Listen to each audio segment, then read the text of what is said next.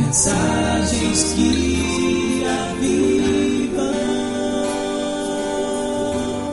Vamos abrir nossas Bíblias aí, queridos. Evangelho de Lucas, capítulo 8. Lucas, capítulo 8, uma parábola muito conhecida, que é a parábola do semeador. Lucas, capítulo 8, começando do verso 4. De uma forma ou de outra, você está incluído nesse texto que nós vamos ler. Todos nós, toda a humanidade, desde os que já morreram, com os que estão vivos, com os que ainda irão viver, de uma forma ou de outra, todos se enquadram dentro desse texto, dentro dessa parábola. Jesus, ele é tremendo em é, atingir a maioria ou atingir a totalidade quando ele ensina, né? E o ensino que ele traz aqui nessa parábola, ele abrange todas as pessoas, inclusive eu e você. Então nós vamos ler aí a partir do verso 4 o texto que diz assim: Afluindo uma grande multidão e vindo ter com ele gente de todas as cidades, disse Jesus por parábola: Eis que um semeador saiu a semear. E ao semear, uma parte caiu à beira do caminho, foi pisada, e as aves do céu a comeram. Outra caiu sobre a pedra, e tendo crescido, secou por falta de umidade. Outra caiu no meio dos espinhos, e estes, ao crescerem com ela, a sufocaram. Outra, afinal, caiu em boa terra, cresceu e produziu assento por um. Dizendo isto, clamou: Quem tem ouvidos, ouça. Quem tem ouvidos para ouvir, ouça. Vamos orar mais uma vez.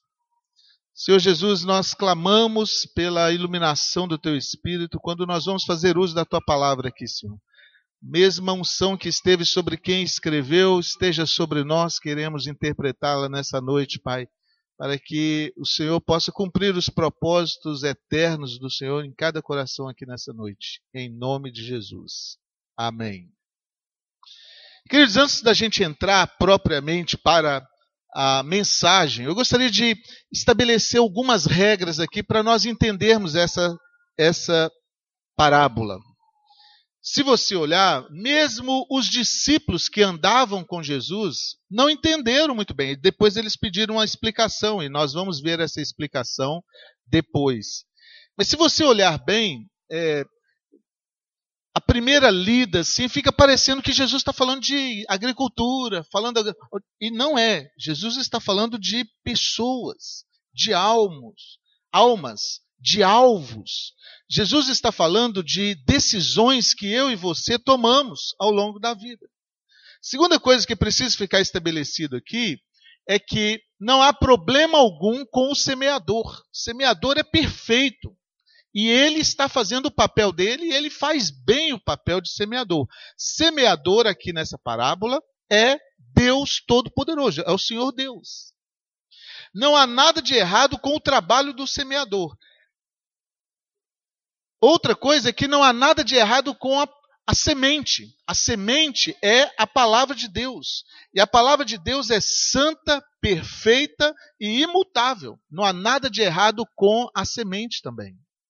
Então veja bem, olha, não há nada de errado com o semeador, o semeador é perfeito, ele está cumprindo o papel dele.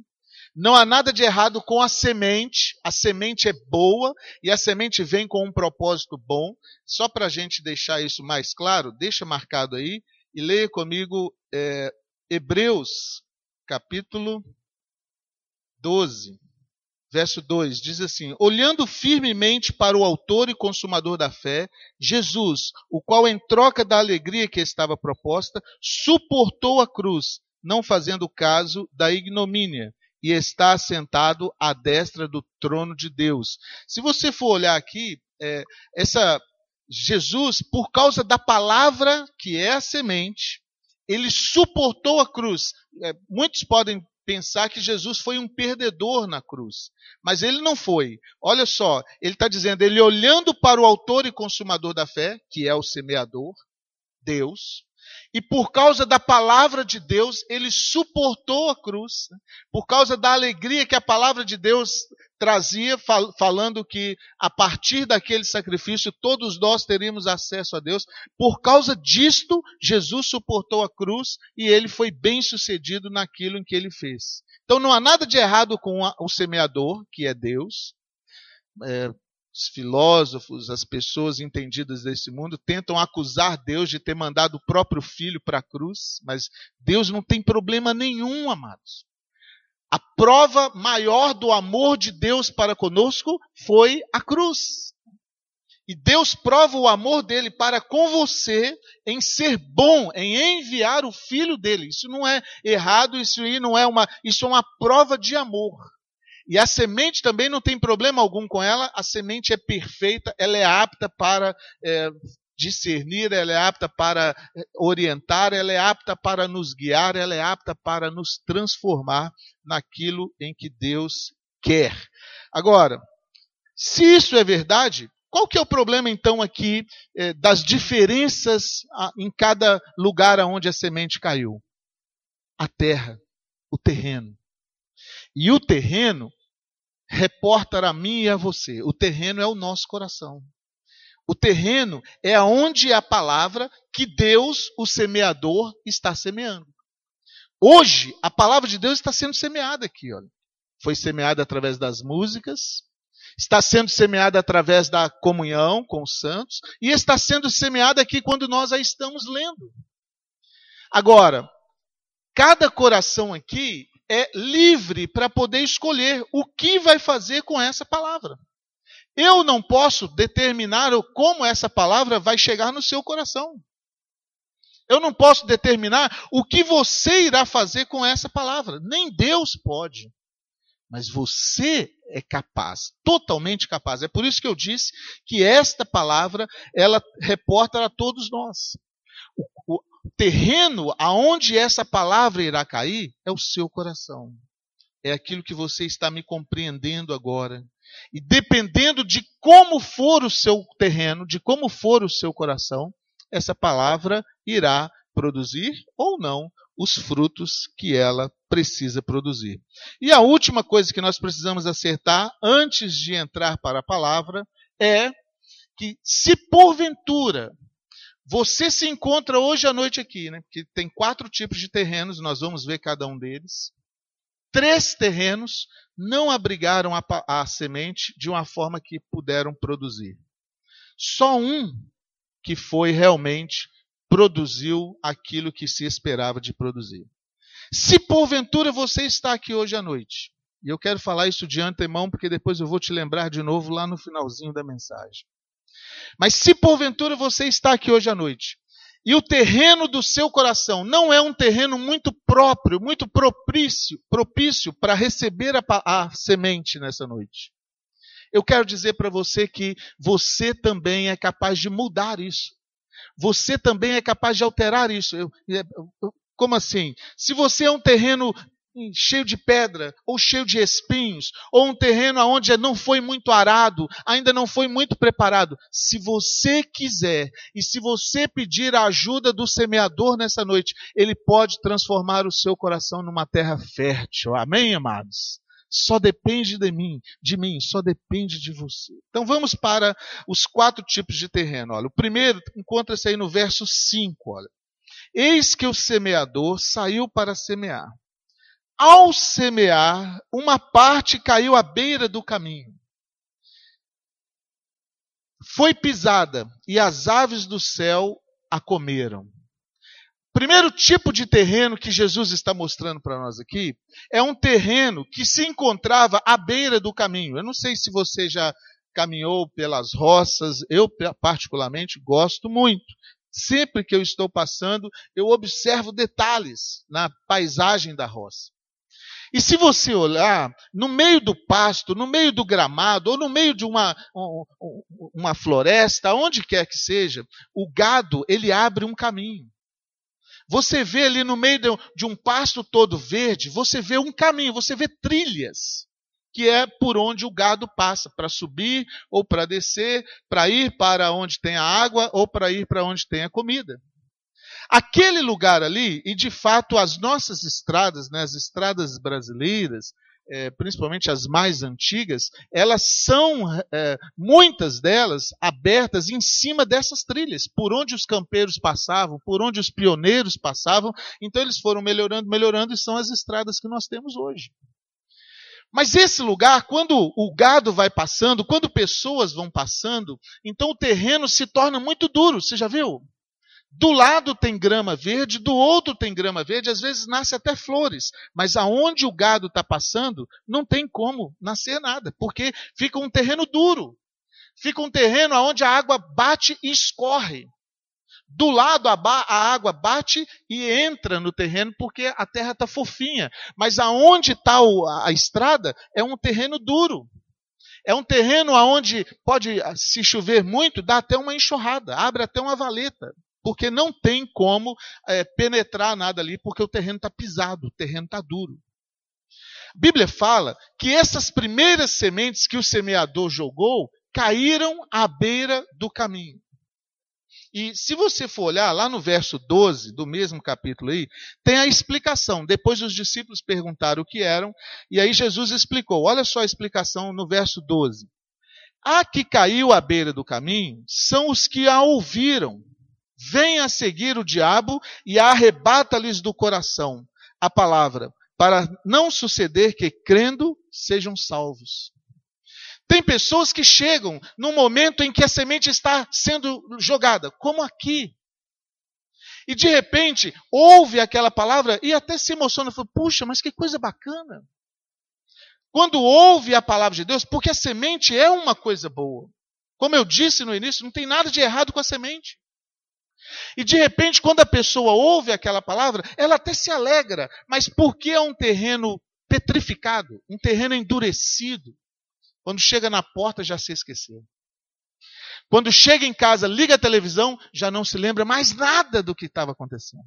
Por quê? É um terreno aonde não, não entra fertilizante, não entra água, não entra. A, a semente não consegue penetrar. E por mais que o semeador seja perfeito, por mais que a semente seja a melhor semente do mundo, mas o terreno não está preparado. E o próprio Jesus está dizendo aqui: olha, é, é, porque ela fica ali à beira do caminho, as aves do céu chegam e comem aquela semente e ela se perde, ela não vai produzir, ela vira alimento do inimigo.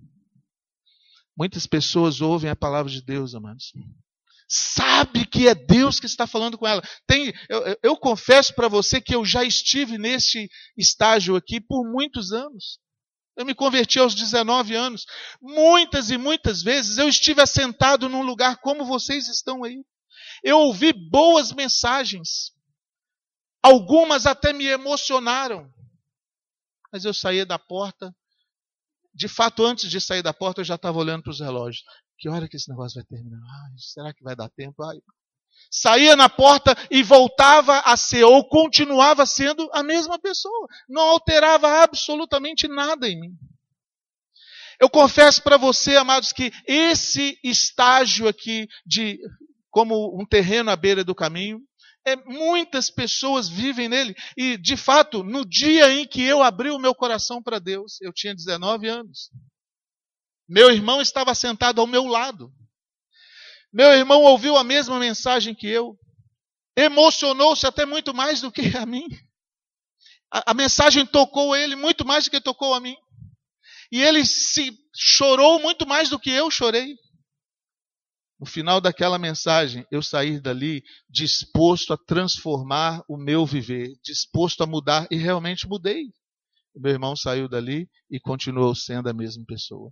O problema não está na semente. O problema não está no momento em que a semente é jogado. O problema não está em quem está jogando a semente. Tudo isso é perfeito, meu amado. Deus está todo momento tentando chamar a sua atenção mas é o estado que está o seu coração, é que vai determinar se a semente vai produzir o fruto que ela precisa produzir ou não. Porque muitas vezes, né, você pode até se emocionar, você pode até é, se certificar de que é Deus que está falando com você, mas se não deixar a semente penetrar no coração, vão vir as aves dos céus, O mundo está cheio de lâmpadas, o mundo está cheio de som, o mundo está cheio de cores que vão roubar de você a semente da graça e da misericórdia de Deus. Pessoas saem de um culto depois de estar abençoado, depois de orar, depois de se emocionar com a música, chega em casa, liga a televisão, acabou tudo. Não se lembra mais nada. Quando chegam os problemas, não se lembra mais nada. Porque não deixou aquela palavra de Deus assentar-se no seu coração. Segundo tipo de terreno, está no verso 6 aí, do Evangelho de Lucas. Outra caiu sobre a pedra e tendo crescido, secou por falta de umidade. Essa expressão pedra, você olha, já é mais difícil ainda do que o primeiro. O primeiro ainda tinha uma ligeira esperança, porque era terra. Mas algumas plantas ainda conseguem, por causa de talvez um, um lodo ou talvez um pouquinho de terra que está ali sobre a terra, a, a, a semente nasce. E às vezes a planta até chega a nascer. Mas ela a, a planta tenta fincar as raízes e quando chega lá é rocha. Não tem como criar raízes. Ouve, gosta daquilo que ouve, aproveita aquilo um pouquinho ali fala assim: puxa, eu vou fazer isso. Talvez faz até algumas considerações, não, eu vou mudar isto. E sabe de uma coisa, meu amado? Muitas vezes, eu confesso para você que eu não tive por muito tempo nesse estágio aqui, não. O primeiro, eu andei 19 anos na minha vida. Mas quando Deus começou a falar para mim, eu já pulei do segundo, do primeiro para o quarto, de uma vez só. Quando eu entendi que a palavra de Deus era verdade, eu abracei aquilo com todo o meu coração. Eu não tive muitas dúvidas, não, mas tem pessoas que começam a colocar dúvidas. Ah, e se eu fizer essa decisão, o que, que, será que vai acontecer com meus negócios? O que, que, será que vai O que, que a minha namorada vai falar? O que, que os meus amigos irão falar? E começa a fazer considerações. E sabe, meu amado, o seu coração se transforma em um coração é, com um fundo de pedras.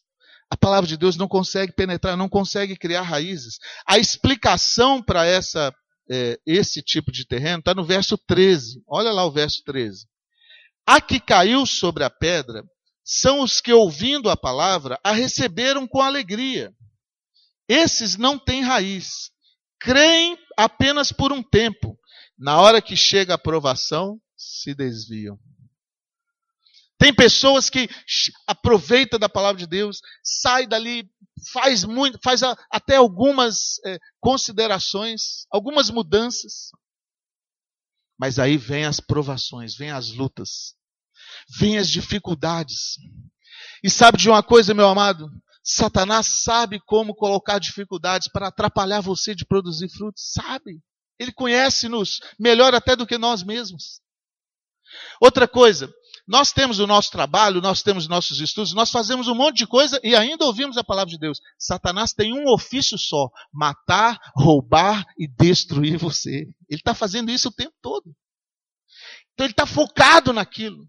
E se você se distrair, ele entra com alguns temores, com algumas lutas, com algumas dificuldades. Pessoas que começam a sua caminhada cristã, de repente recebem uma palavra, recebem alguma coisa, recebem alguma luta e ah, não quero mais não. Desanima.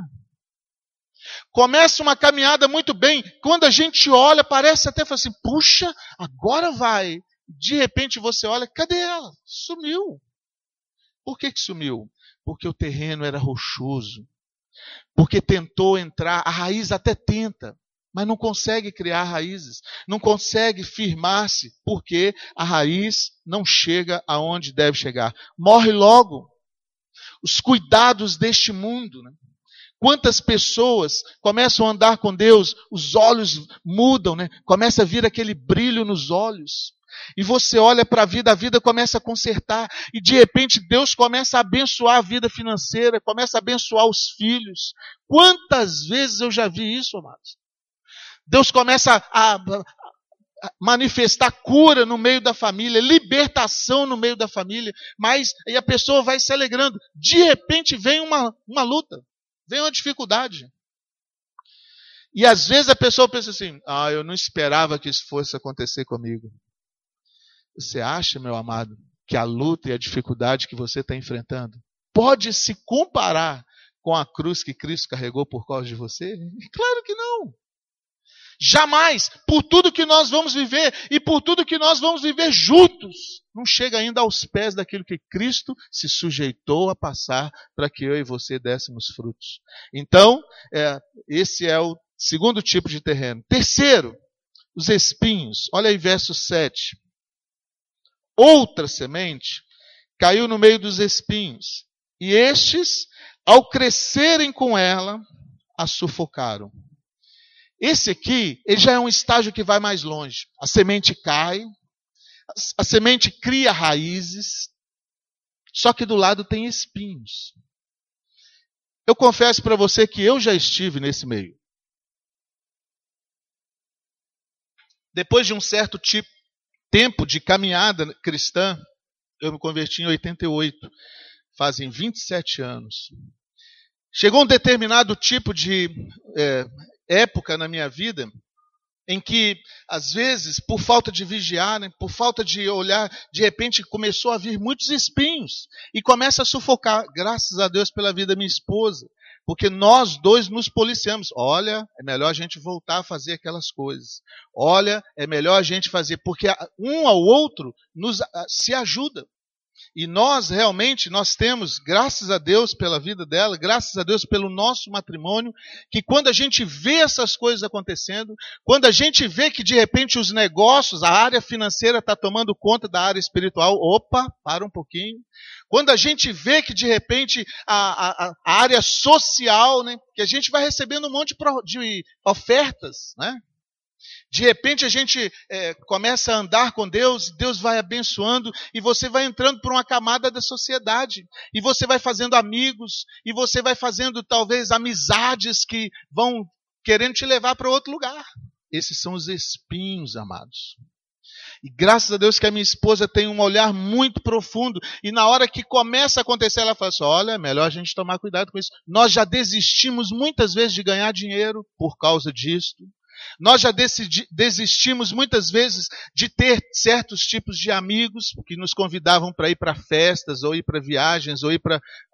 Porque logo que a gente identifica que vai sufocar, é melhor a gente não mexer com isso. E não importa se é problema, se de repente vai ter perdas financeiras, não nos importamos, e eu gosto disso nela também, porque ela abre mão do, de conforto, ela abre mão do que quer que seja, que vai oferecer perigo para sufocar a semente em nós. Só para vocês terem uma ideia, teve uma época na minha vida, eu não era pastor, nós tínhamos um equipamento de estampar camisas. Era novidade, não existia isso aqui. Em, eh, tinha poucos no Brasil e aqui em Guarapari nós fomos um dos primeiros. E aí nós alugamos uma loja, a loja não foi muito bem, eu fui e comprei um trailer. Falei, vamos fazer um trailer que nós vamos fazer os eventos. Foi uma aventura muito bacana, fizemos algumas viagens com trailer. Foi uma época a gente não tinha filhos, então nós viajamos, foi uma oportunidade até de estar perto dela. Só que começou a sufocar, porque a maioria das festas era finais de semana. A maioria das festas era sexta, sábado, domingo, feriado. O que, que acontecia com a vida espiritual?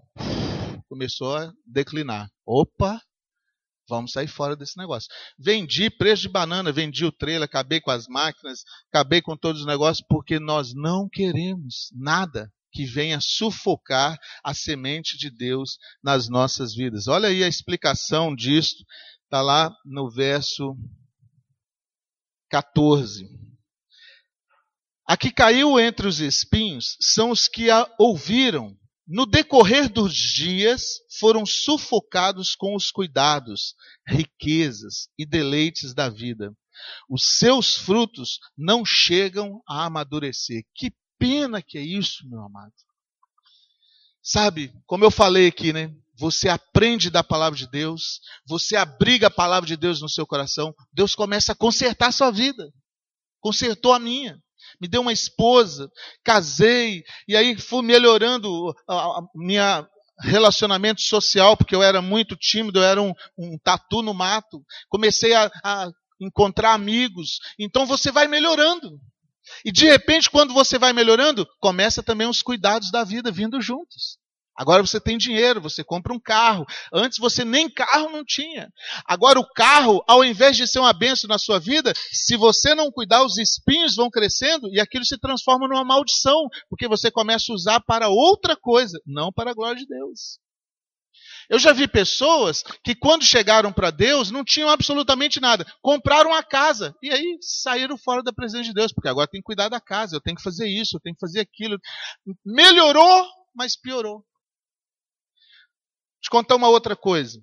Eu sempre trabalhei nessa área social, terceiro setor. Um dia eu vi nos jornais assim: ah, a esposa do governador vai fazer um, um evento para pessoas que trabalham com o terceiro setor, com a obra social.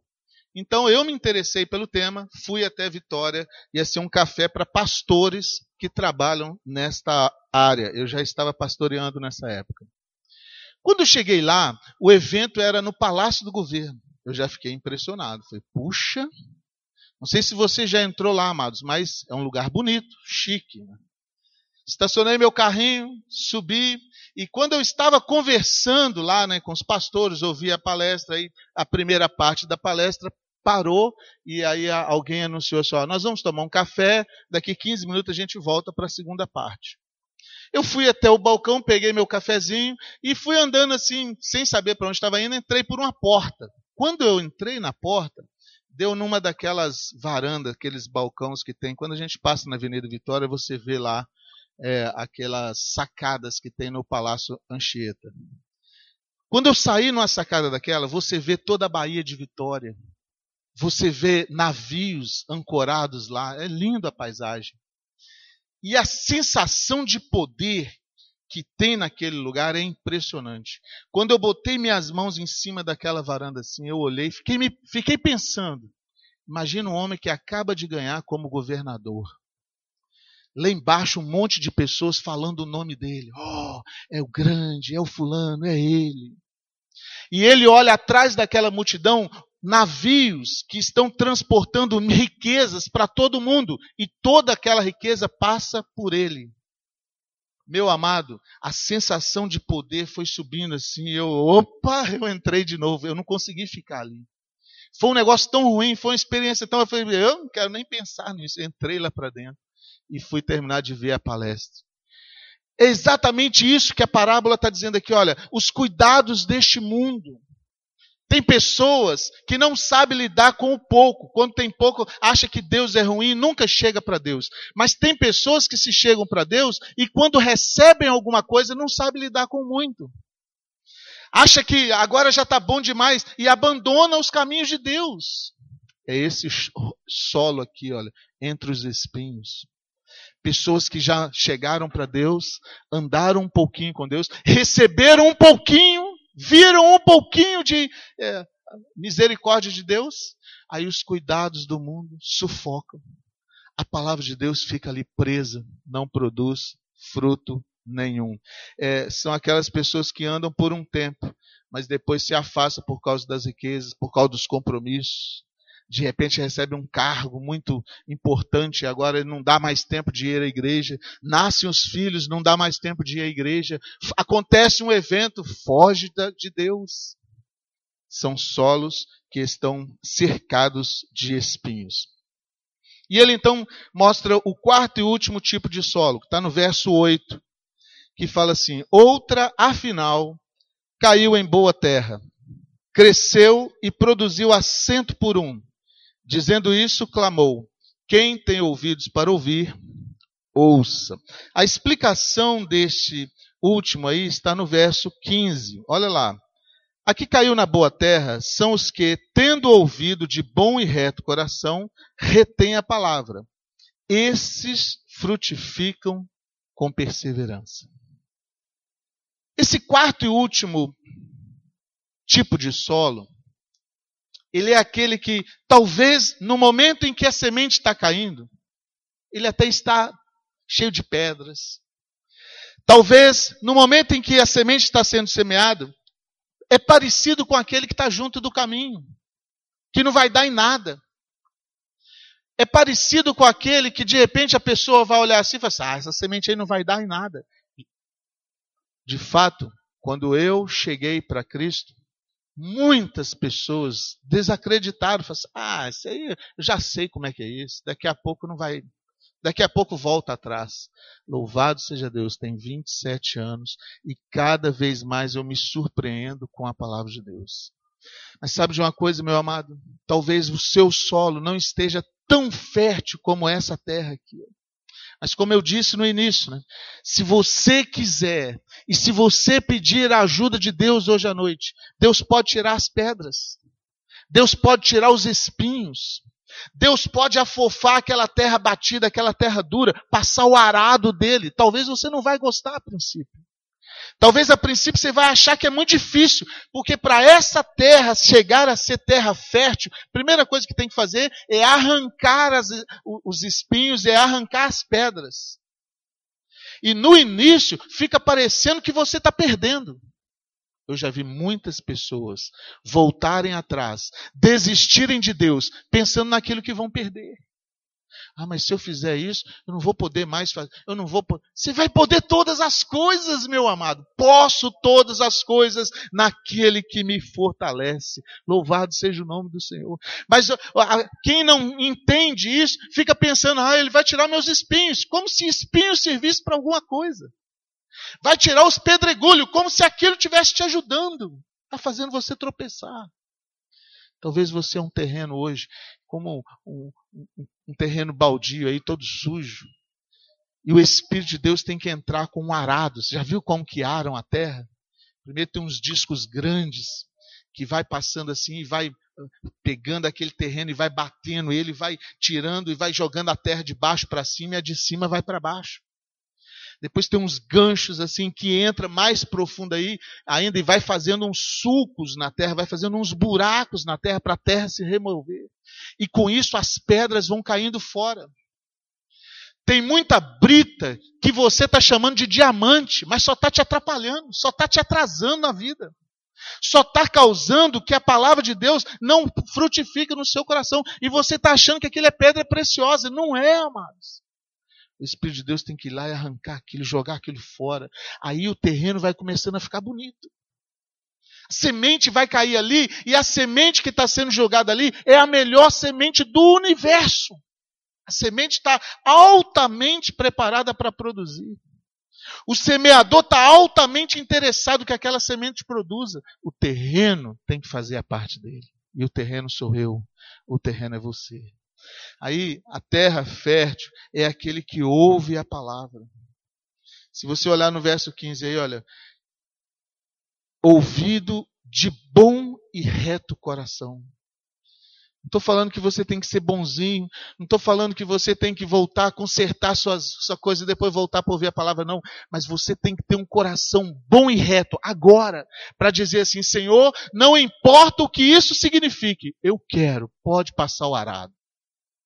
Deus não vai arar terreno de ninguém que não lhe dê permissão. Mas se você abrir a porteira e se você falar assim, Deus pode passar o arado, você não tem ideia daquilo que pode acontecer na sua vida hoje à noite. Porque Deus está interessado, meu amado. E aí, de repente, olha, a terra caiu lá, mas ele era coração bom e reto. Retém a palavra. Nós precisamos sair daqui e lembrar do Espírito de Deus. Eu preciso né, rememorizar essa palavra todos os dias da minha vida. Eu não posso sair daqui e deixar que os cuidados do mundo roubem de mim a semente. Eu não posso sair daqui e de repente me envolver com aquelas coisas que estão afligindo o meu coração, que está petrificando o meu terreno e não deixando a semente divina criar raiz no meu coração. Eu tenho que eliminar isso. Como é que eu faço isso?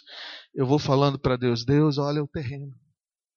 Amanhã, na hora que eu acordar, eu pego a semente de novo e vou virando ela no meu coração, Senhor. Eu quero que essa semente produza frutos. Olhe para a sua família e comece a interceder pela sua família. Senhor, eu quero minha família nos pés do Senhor. Eu não quero viver uma família tribulada, uma família sufocada pelos cuidados dessa vida. Eu quero uma família que realmente é um terreno fértil para a glória do teu nome começando do meu coração. Se você for fazendo isso, meu amado, É um exercício diário, mas não tem como a semente não produzir, porque ela vai produzir para a glória de Deus. Não importa que tipo de terreno você seja hoje à noite. O Espírito de Deus está aqui. E o Espírito de Deus quer revolver o terreno do seu coração. Quer deixar a chuva de Deus entrar lá e molhar o terreno. E amolecer aquela terra dura.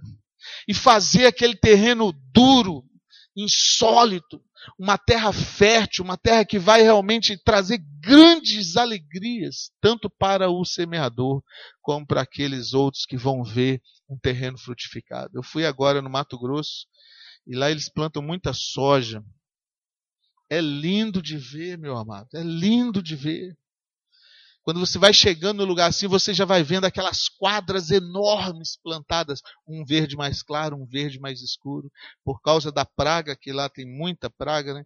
Eles intercalam as plantações, planta uma de soja, aí tira a soja, planta milho, tira o milho, planta a soja. Então você vê assim, milho, aí logo na frente, logo na frente, eu estou falando um quilômetro na frente, você vê soja.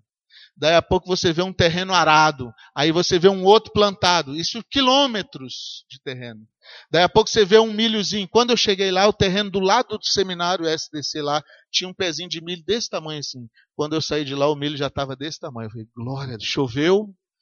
Foi rápido o crescimento. Do... É inacreditável. Inacreditável aquilo que Deus pode fazer com a sua vida de hoje para amanhã, se você deixar o arar de Deus preparar o terreno e a semente entrar lá, criar raízes. Nós não temos ideia, mas nós não conseguiremos dimensionar aquilo que Deus pode fazer. Que Deus é bom e a misericórdia dele dura para sempre. Última coisa. Se você olhar aí é, o verso 8, ele fala assim: Aqui caiu em terra boa, cresceu e produziu a cem por um. Se você for olhar no, essa mesma palavra no Evangelho de Mateus, está falando lá 100, 60 e 30 por 1. No Evangelho de Marcos, ela fala 30, 60 e 100 por 1. Aqui está falando 100 por 1. O que quer dizer isso? Quer dizer que não importa se você vai ser um terreno que vai produzir 30, se você vai ser um, um terreno que vai produzir 60, ou se você vai ser um, um terreno que vai produzir 100. De repente você vai ser um terreno que vai produzir 100 e eu sou um que produz 30. Mas a verdade é que todos temos que produzir. Não tem nada a ver com a capacidade intelectual. Então você não pode sair daqui dizendo assim: ah, mas eu não sou tão inteligente como ele ou como ela. Porque isso não tem nada a ver com inteligência.